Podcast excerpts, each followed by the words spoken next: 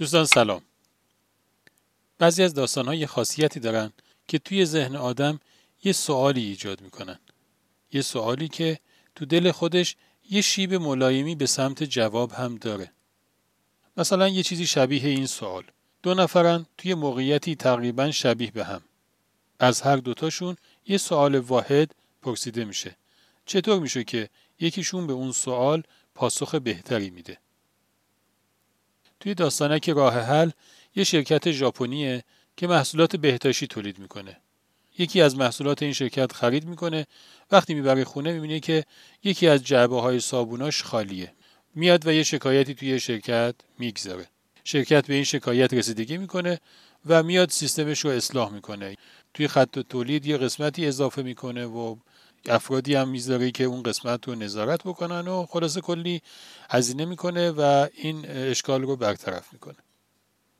از طرف دیگه همین اشکال توی یه شرکت خیلی کوچکتر اتفاق میفته ولی اون شرکت چیکار می‌کنه؟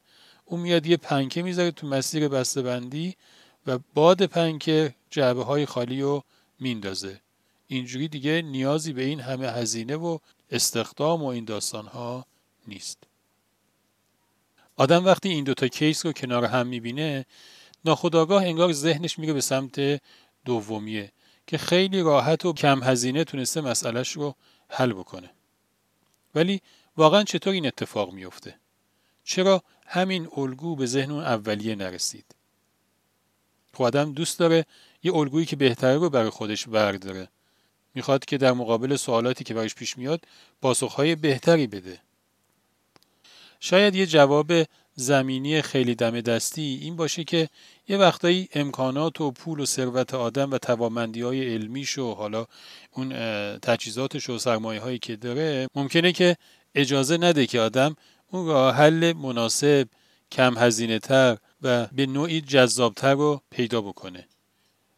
و در نقطه مقابلش محدودیت های یه آدم یا یه شرکت فرقی نمی‌کنه.